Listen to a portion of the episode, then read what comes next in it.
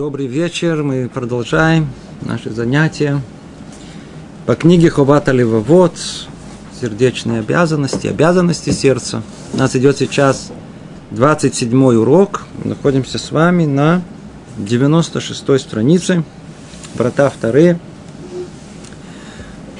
познание.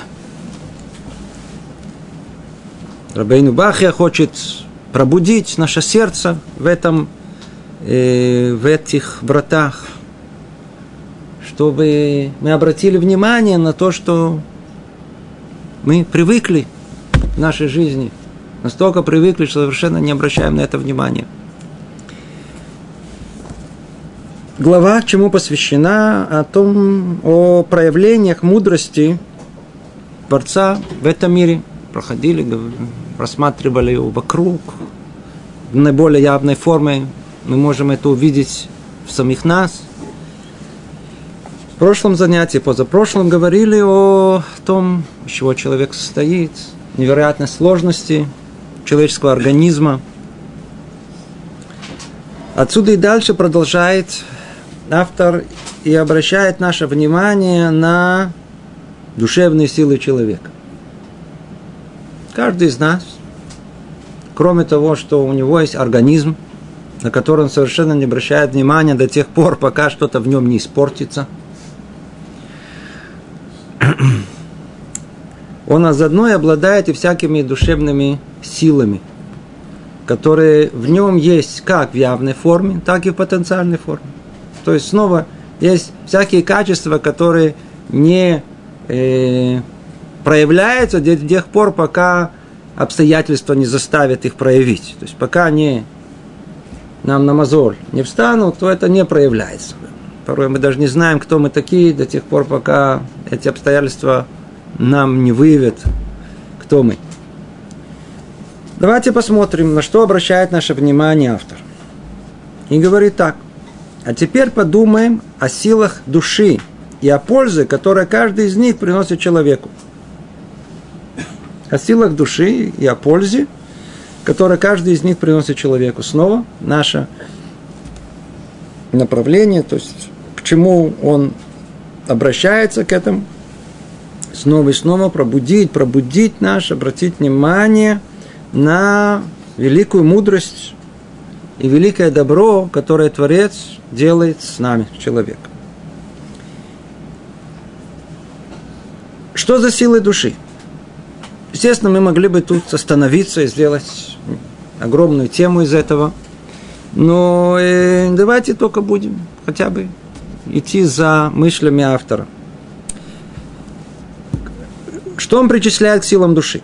В числе их мысль, память, забывание, стыд, разум, речь. Перечисляет. Сейчас он будет говорить об этом подробно. Первое, к чему он обращается, говорит, вот смотрите. У человека есть качество необыкновенное. Называется память. Кто-то обращает на это внимание. Часть нашей жизни. Что значит память? Естественно, что... А что вы хотите, чтобы не было памяти? Кто вам сказал, что память должна быть? Почему она должна быть? Почему вообще должна память быть? Это совершенно не очевидно. Говорит он, обратите внимание. Обратите внимание. Представьте себе, если бы у нас бы памяти бы не было. С этого начинает. Представьте себе. Если бы из всех этих сил человек лишился только одной памяти, в каком положении он бы оказался, какой ущерб понес он во всех своих делах. Он не помнил бы, что у него есть, и что ему должны другие, и что он сам должен другим, и что он взял. И что он дал другим, и что он видел, и что он слышал, и что он сказал, и что было сказано ему. И не помнил бы, кто сделал ему добро, и кто зло, кто принес ему пользу, и кто вред. И не знал бы дороги, даже пройдя по ней множество раз. И не помнил бы даже тех премудростей, которые штудировал в течение всей своей жизни, ничем не пригодился бы ему весь его жизненный опыт, не смог бы извлечь никаких уроков из прошлого, чтобы заглянуть в будущее. Намного теряя таким образом человеческий облик.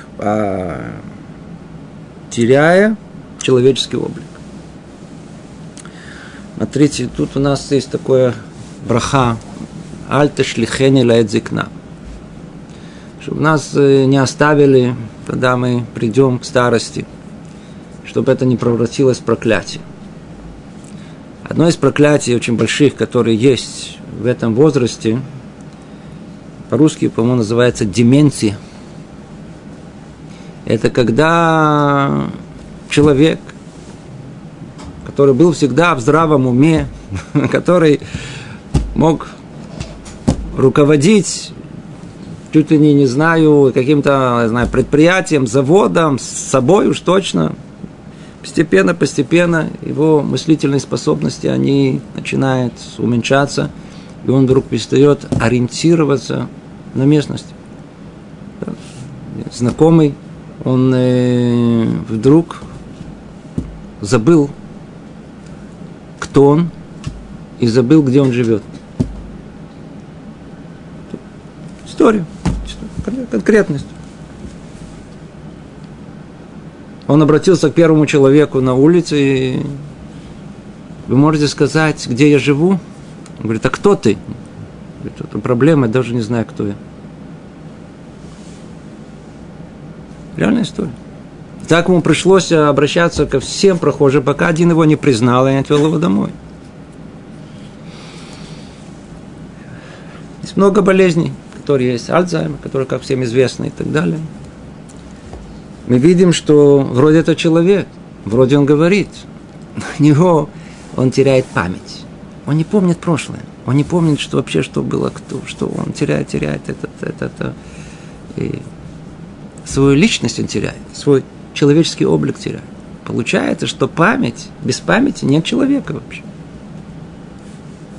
Память – некий такой склад всей человеческой жизни. Он никуда не должен уйти. Никуда не должен уйти. Он обязан быть. Сейчас мы чуть поймем, без него вообще нет ничего. Нет ничего. Без памяти невозможно никаких сознательных процессов осознания своего «я», «кто я», «что я», все, что связано с самим собой, с этой самой идентификацией, что называется. Без памяти невозможно обучение. Никто не может учиться, потому что все, что он будет учить, он будет тут же... будет для него это не будет являться никаким чем-то частью его, потому что он ничего не будет помнить. Невозможно ничего прогнозировать, не имея памяти, потому что любой прогноз строится на анализе прошлого. Для нас так просто и ясно, что мы обладаем памятью. Но почему мы должны обладать памятью? Почему? Интересная вещь по поводу памяти. Я не думаю, что есть больше исследований в нейробиологии, чем в этой области. Огромнейшие исследования. Мозг исследуется со всех сторон, чтобы понять точно механизм запоминания, каким образом это происходит. Ну, как вы думаете, нашли, где находится память человека? А? Не нашли. Что за вопрос? Откройте книги, конечно же, нашли. Это спросите любого человека, который хоть чуть-чуть, знаете, читает какие-то научно-популярные книги или открывает там Википедию, или типа... Колоссальное количество исследований.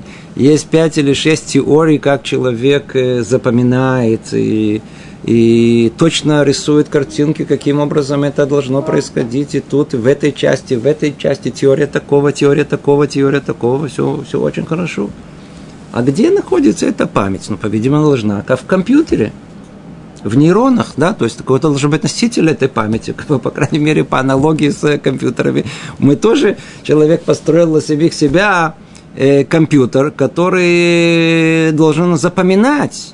Первым делом он должен, так сказать, эту информацию надо ввести в компьютер, input, сохранить ее, и тогда можно с ней уже работать.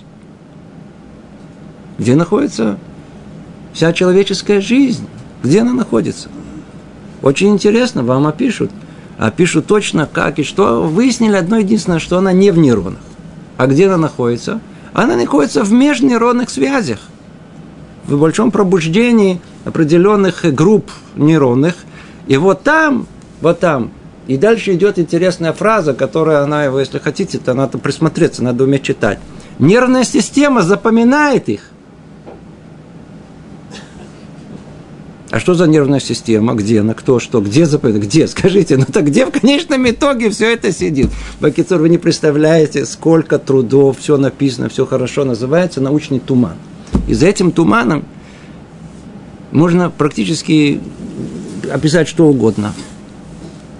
Полная иллюзия о том, что все ясно, понятно, ну что, уже это уж точно мы знаем. Если мы бы знали бы, да, если бы знали бы конкретно, где находится эта память бы, не надо было пытать людей. Всякие ЦРУ, КГБ, всякие шинбы подключили. Сейчас все очень просто. Ну мы уже знаем, уже давайте все просто как-напросто взяли компьютер, который полетел, да. Его уже вообще не работают, берут от него диск, посылают в лабораторию специалистов. Они там вытаскивают побитую всю информацию. Надо было, нам нужно пытать. Не надо пытать людей. Зачем? Негуманно. Подключим ему это самое сюда-сюда. МРА или еще что-то сделаем. Вы же знаете, где информация, вытащите ее. Что-то мы пока не слышали. Вот вам еще один пример научного тумана. Мы все знаем. Но мы только знаем, где это приблизительно. А вот что конкретно, не совсем знаем, где это все находится. Где эта память находится. Но это уже другой вопрос. Есть, как мы видим, огромная польза от памяти. Что хочет Рабейну Бахья? Что он хочет? Секундочку, остановитесь. Вы же пользуетесь этим, верно? Есть акарат атов, есть признание добра за все. Нам все время, он все время бьет в одну точку. Она, может быть, тут не видна, но она все время... Человек все время сходит с ощущением, как на иврите говорят, магиэли. Да? Мне это полагается. Это само... Что нам всякие рассказывается всем известные вещи? А я же знаю. То есть люди все воспринимают. Информация, да, вы мне уже, так сказать, загружаете ненужную информацию. Я уже в курсе дела. Не эта тема. Никто не говорит, что информацию, которую тут он говорит, тем более она, так сказать, 800-900-летней давности, она вообще какая-то... Не про это речь идет вообще. Информация, которую обладаете, она гораздо более... глубокая, широкая и так далее. Не об этом речь идет. Дело в том, что все время ходим с ощущением, что а что? Кому говорит-то спасибо? Понимаете? Я говорю про людей религиозных.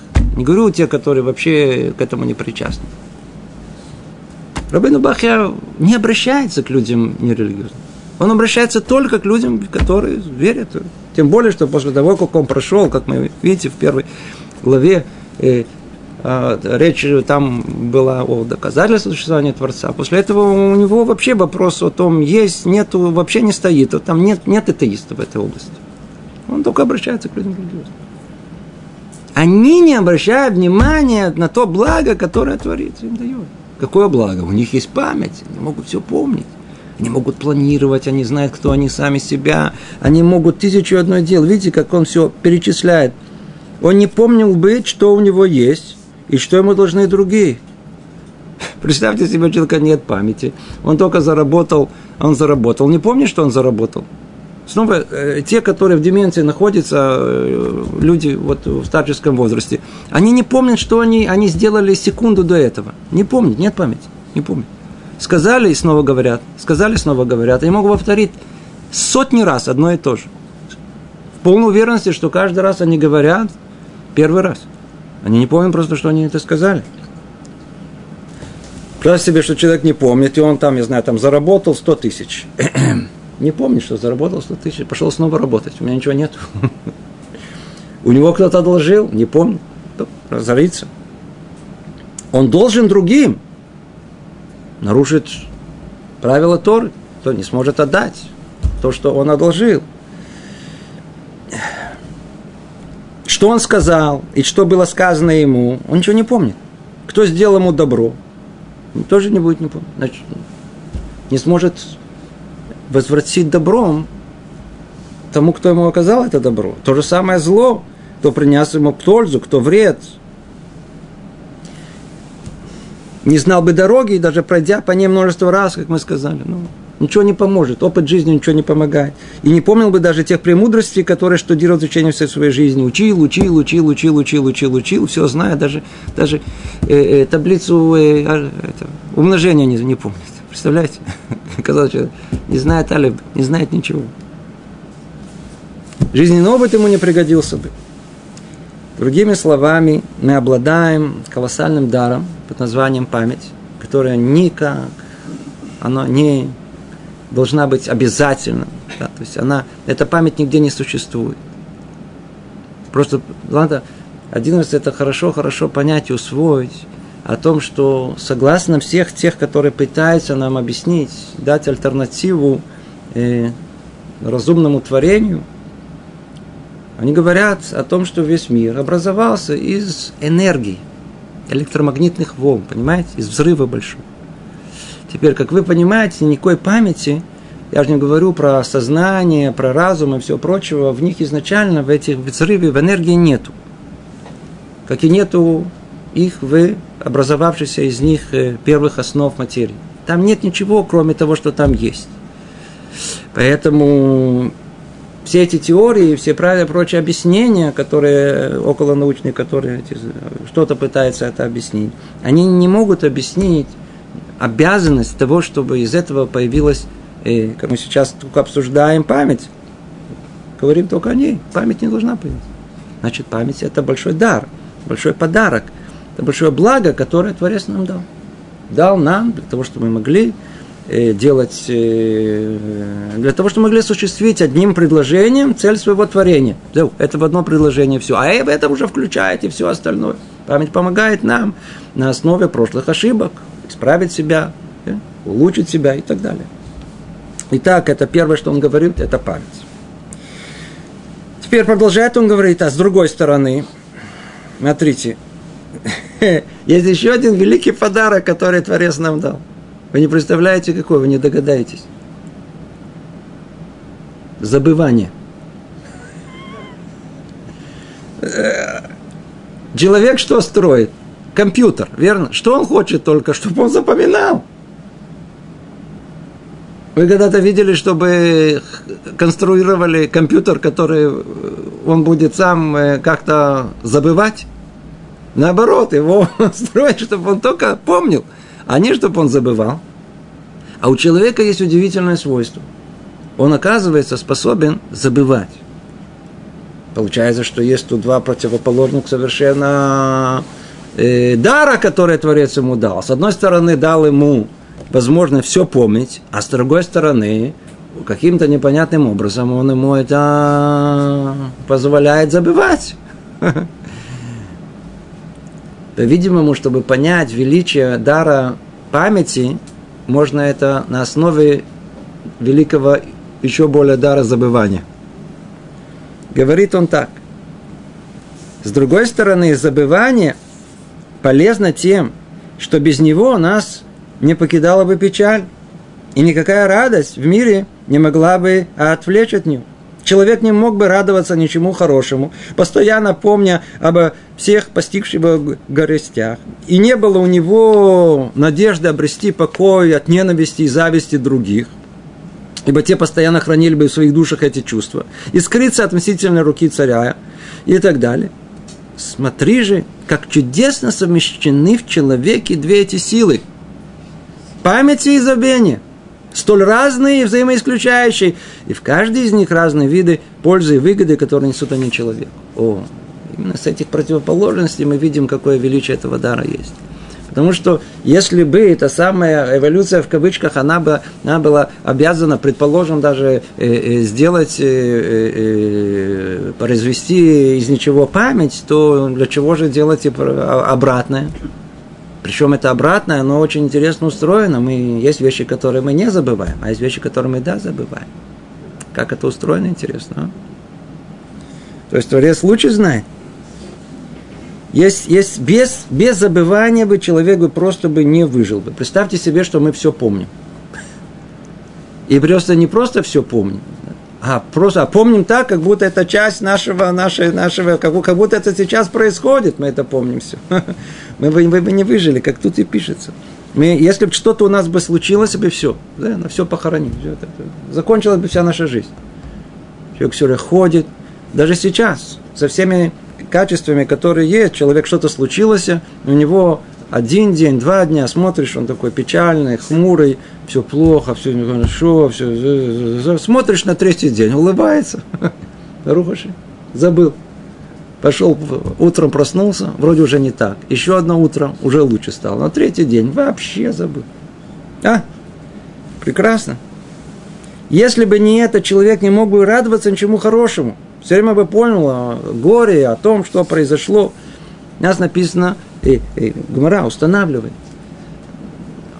что если ушел близкий человек, близкий родственник, да, отец, мать, то даже самый близкий, в Торе написано, год дают, после года, да, Ишхахах Мерлиф, он выйдет из сердца.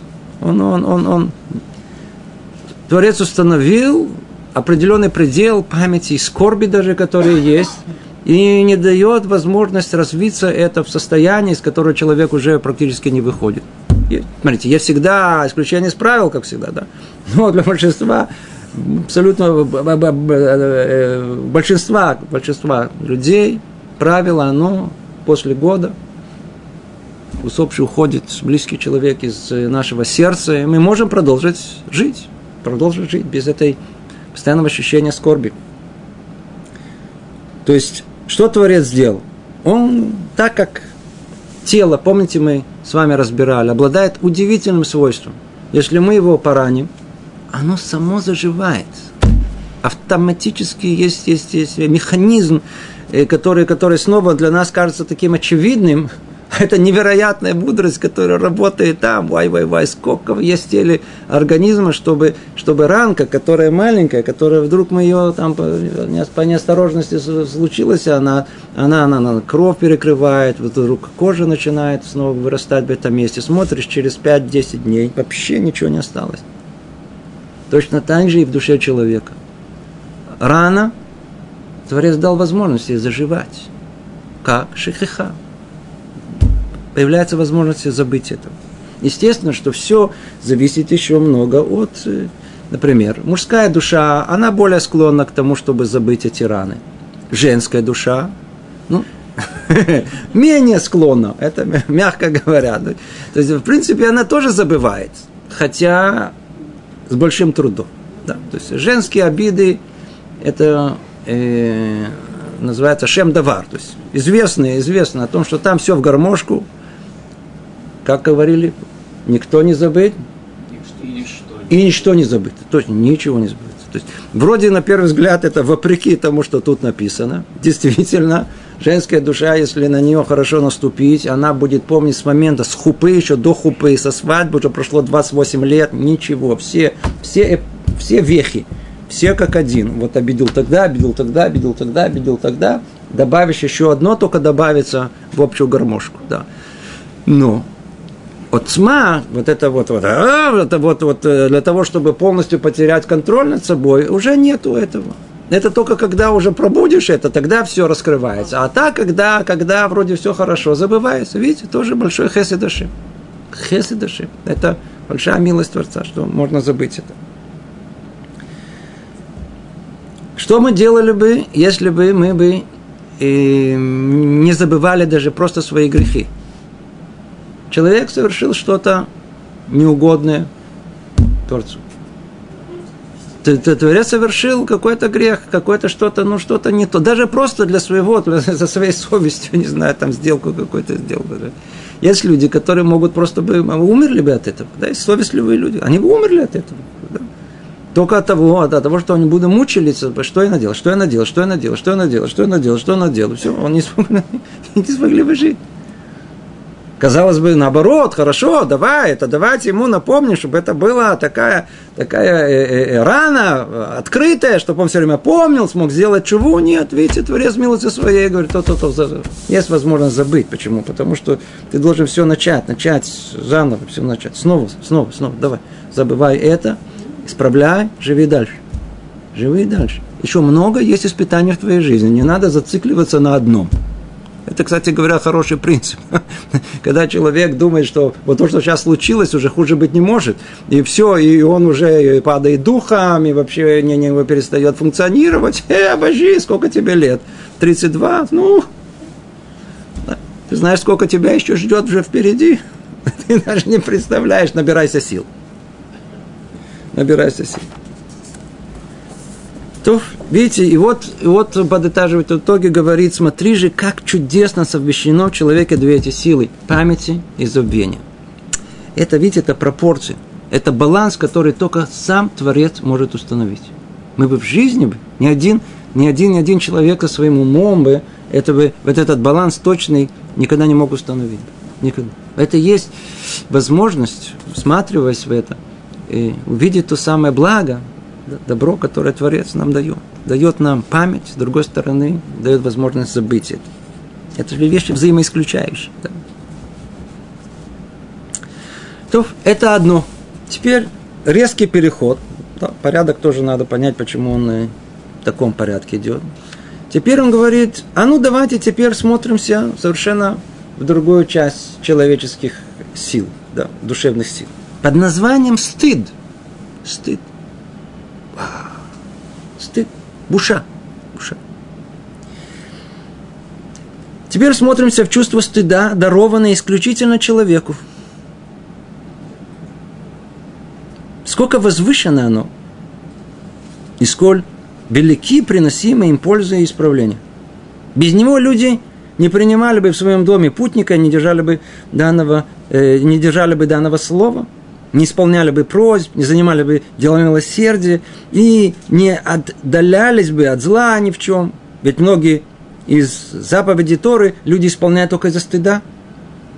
Ибо очень многие, не будь стыда, не оказывали бы должного уважения даже собственным родителям, тем более другим людям.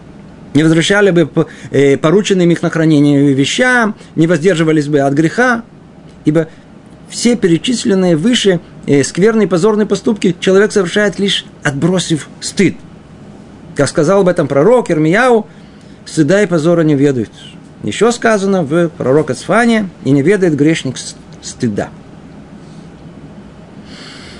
Туф.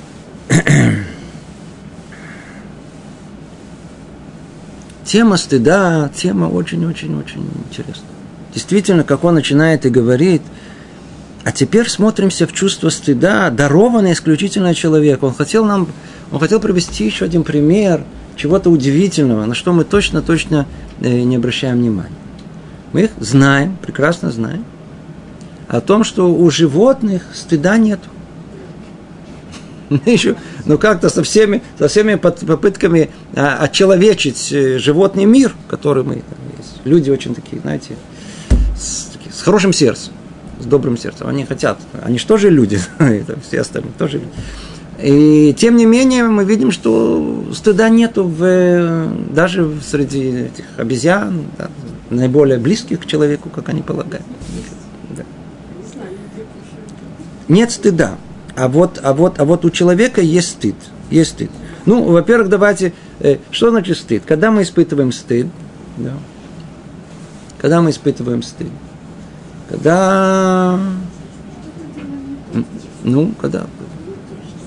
что-то, стыдно. А стыдно от чего? В основном стыд связан с чем?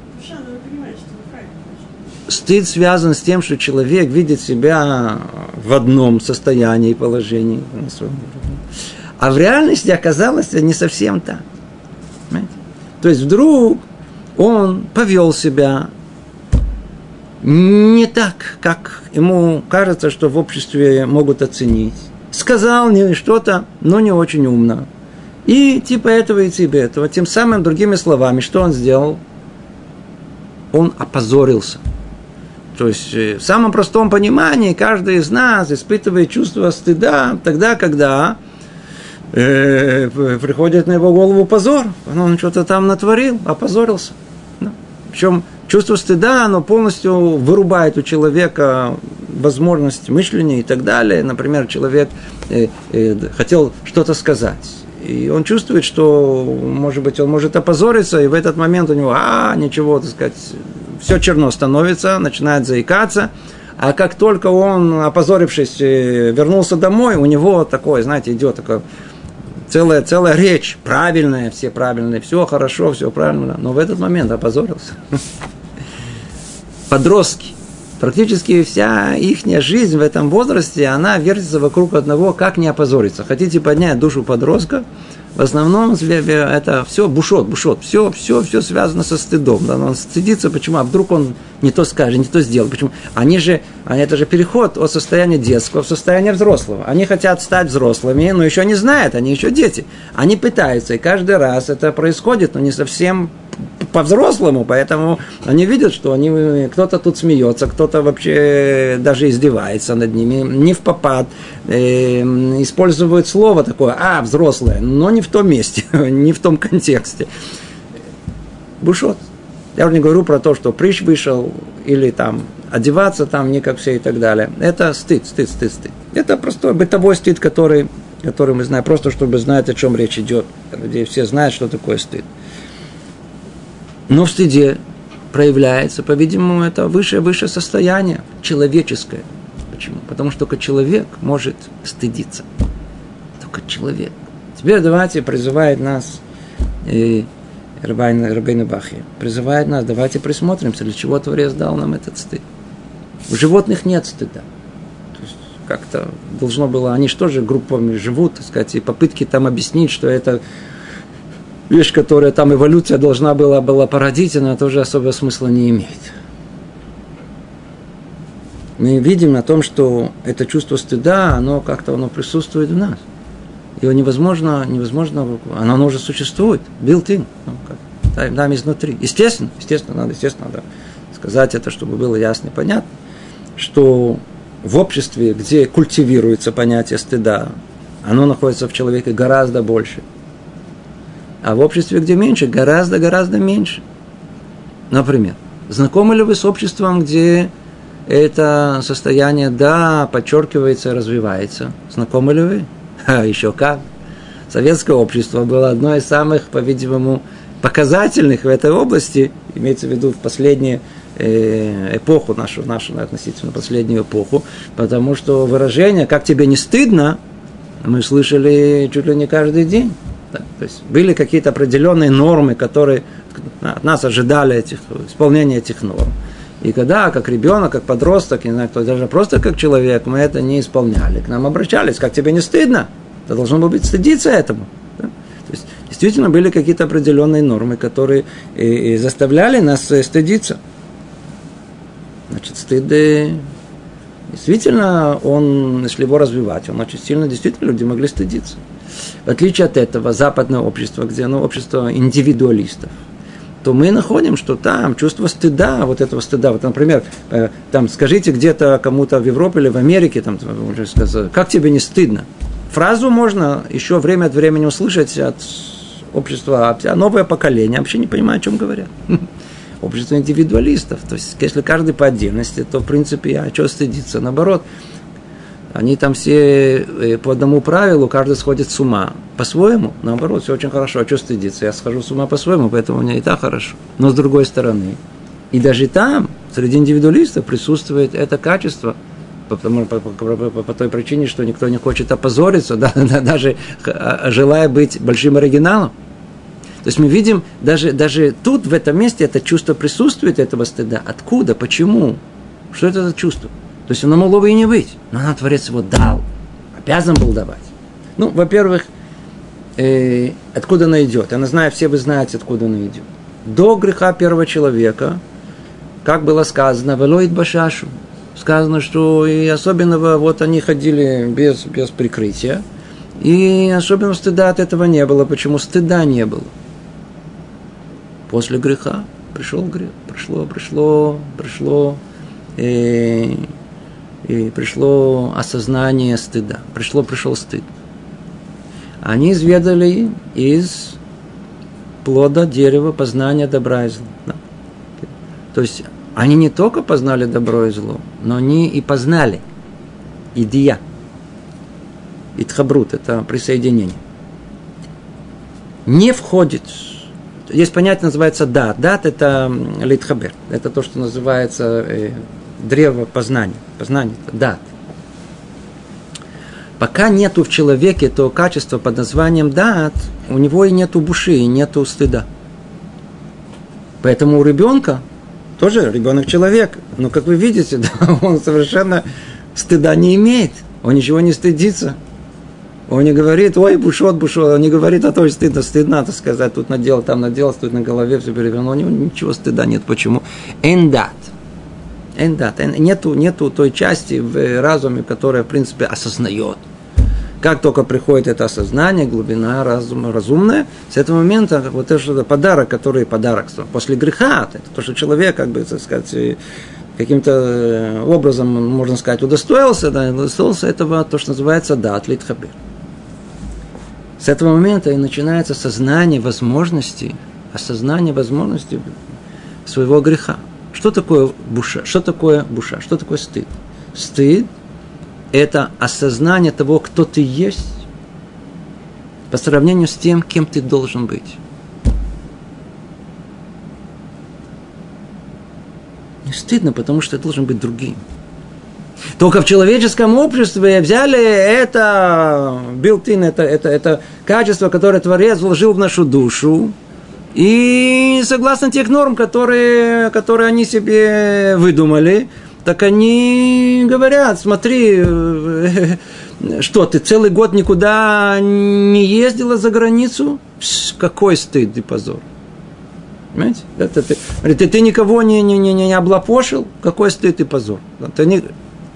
Можно, это же возможности совершенно другой. Но изначально не для этого. Для чего нам стыд дается? Для того, чтобы человек мог действительно чувствовать то несоответствие между тем уровнем, где он находится, и тем, который Творец от него ждет. Вот это стыдно должно быть. От этого должен прийти стыд. Это стыд основной, который есть.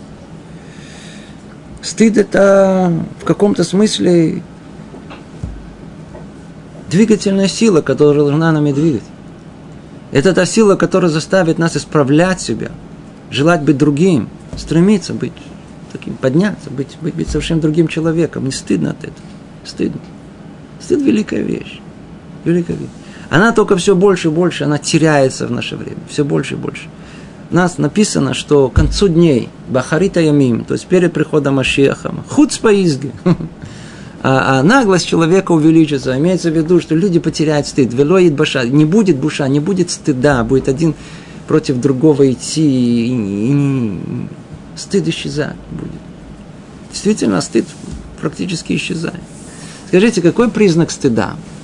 Вы видели человека, который стыдился? Он краснеет. Опускает глаза. Сколько раз вы видели в последнее время человека, который стыдился? Редкое явление. А я помню еще старые поколения, да, я помню очень хорошо лица людей, которые были красные, которые опускали глаза, которые стыдились. Помню. Все больше и больше исчезает. Интересно, одна рассказала, у нас была на субботу одна девушка, и всегда интересно знает, как хазраба чува, каким путем она пришла. Она говорит, вы знаете, я ходила на уроки, к одному раввину, и мы со своей подругой однажды после урока подошли спросить его, и в качестве, скажем так, не очень религиозных девушек спросили его что-то нескромное.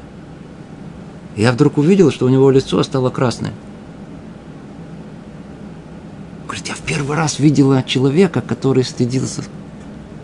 Меня, говорит, так поразило, что это еще существует. Это настолько нас повлияло, мы там проговорили, он говорит, это все лекции, все, что он говорил, это было на них не повлияло, они повлияли, что они видели вживую человека, который стыдился.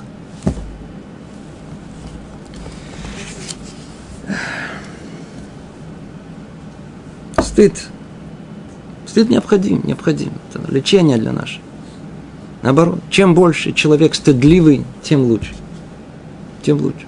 С точки зрения Торы, с точки зрения его духовной жизни, его души, стыдливость – это она наоборот, это то, что будет строить, простить его. Естественно, что нужно находиться в тех местах, где эта стыдливость выстраивается в обществе тоже с нужными архим, ценностями. Да?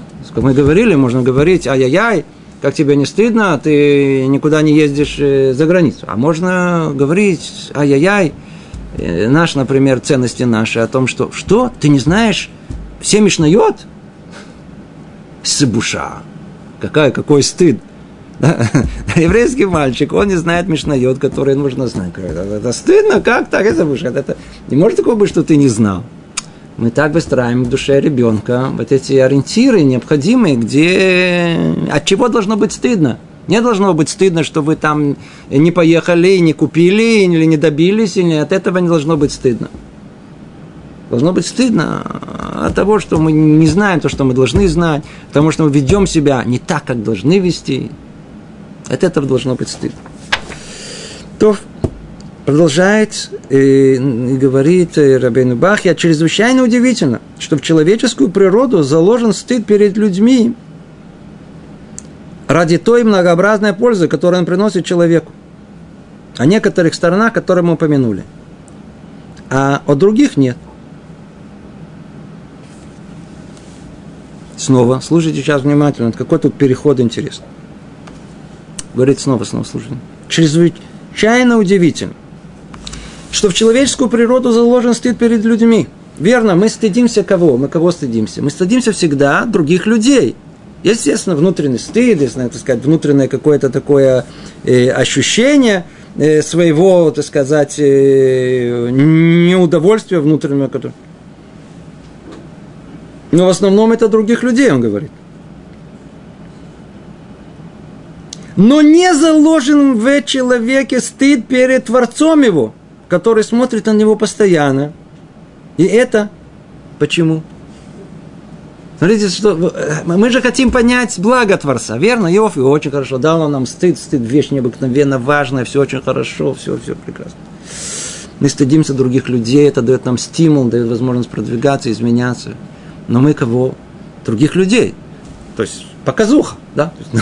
Не опозориться, все, чтобы наше эго хранить в каком-то таком хорошем состоянии.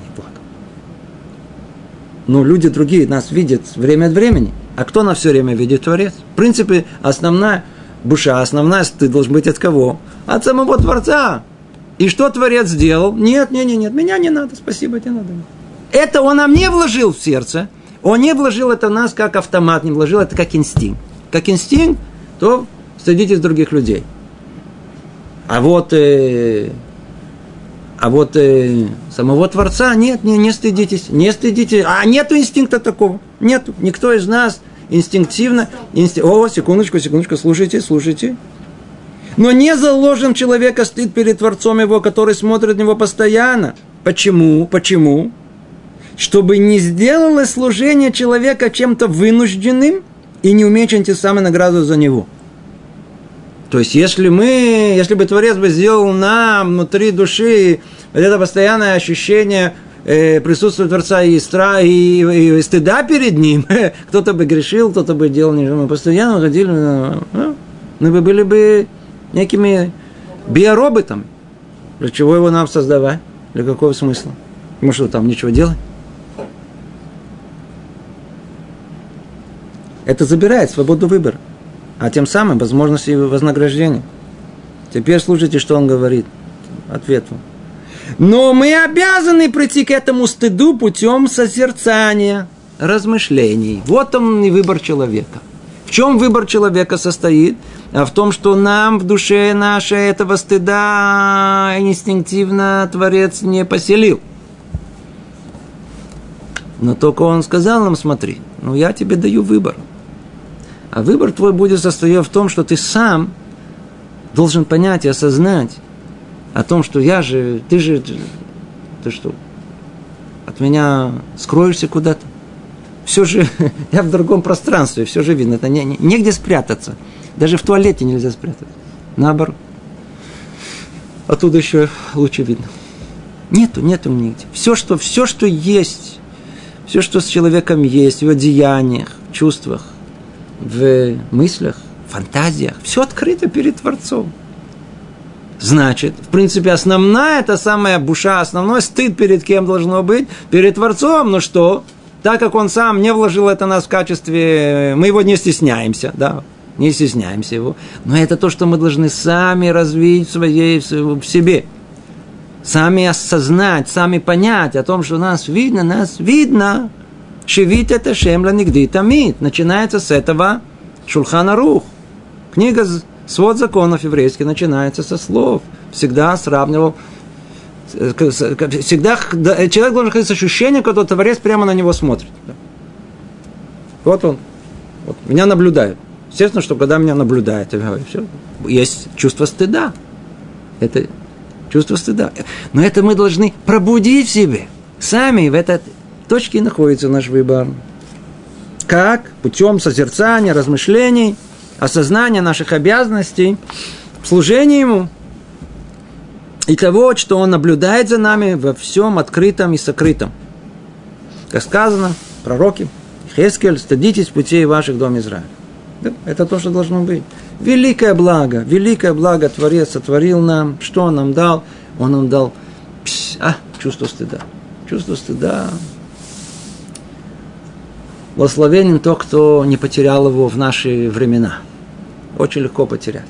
Очень легко потерять.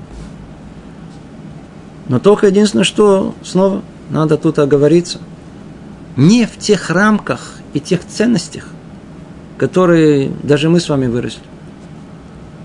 Там навязали нам много, так сказать, тебе не стыдно.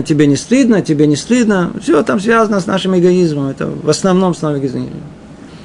А воистину стыд, он действительно для того, чтобы человек мог не перед людьми, и не быть зависим вообще от людей. Конечно, надо себя вести достойно в человеческом обществе, знать, как это... Но основной стыд должен быть перед самим Творцом. Отчет-то не перед людьми должен быть, а перед тем, кто его сотворил, кто дал ему цель. И то, что человек должен добиться в своей жизни, это идти к этой цели, осуществить ее. Что ему поможет? Одно из средств. Пожалуйста, вот есть стыд. Стыд – колоссальное средство. Хорошее, прекрасное. Знаете, как хорошо быть, как хорошо краснеть. Кто краснеет тут, не придется вариться в чем-то красном там наверху. Лучше тут краснеть. Массу историй, нам про одного Адмора рассказывать, я уже не помню, давным-давно эту историю еще вспомнил, что он однажды устроил трапезу. Как всегда в хасидских историях, в конце его хасиды спросили: «Ребе, что происходит? Что, в честь чего вся эта трапеза?» На что он ответил: «Вы не представляете, меня просто опозорили. Меня опозорили при всех, и мне был стыд. Я так рад тем, что испытал это чувство, что я вот делаю сюда-туда я, как бы трапезу благословения, да, благодарности за это. Великое чувство, хорошее чувство, испытать чувство. Но единственное, что это не должно быть, как мы говорим, перед людьми, не должна быть эта зависимость рабская перед мнением людей, что скажут. Человек должен знать, человек всегда должен знать, что правильно. Когда он знает, что правильно, у него нет зависимости от всех, от мнений этих людей, которые меняются и которые могут быть искривлены непонятным образом. Он должен знать, что правильно, он был быть прямым перед своим Творцом. И там, перед ними надо стыдиться, а не перед всякими там мнениями людей непонятно как. Стыд должен быть, но только перед Творцом. То. Думал, мы успеем чуть-чуть больше, по-видимому, это то, что мы успели. Давайте остановимся тут. Может быть, есть вопросы какие-то? Пожалуйста, да. Если вернуться к этому первому эпизоду, когда человеку стало стыдно, стало стыдно в результате греха, потому что ослушался и попробовал от плода запретного. И тогда устыдились, написано. А это значит, что до этого как бы не было чувства стыда. Не было чувства стыда. О, значит, состояние чистоты, оно как бы освобождает от этого чувства стыда. Поэтому стыд, он как бы не навечно, это оружие, может быть, того, чтобы мы ощутили, что мы грешны перед Всевышним. Появление стыда вообще в реальности, это одно из дополнительных средств, инструментов для исправления человека после греха. До греха первого человека в рамках возможностей, греховности первого человека этого не требовалось, как и многое-многое-многое другое. Как только человек упал в своей духовности, и вместе с ним весь мир, потребовались дополнительные инструменты. Один из них – это стыд. Полная тшува. Она в конечном итоге даже и не... Там стыда уже не надо будет. После того, как уже это не потребуется. Не эта линия фронта, не там проходит испытание. Всех вам благ, всего доброго.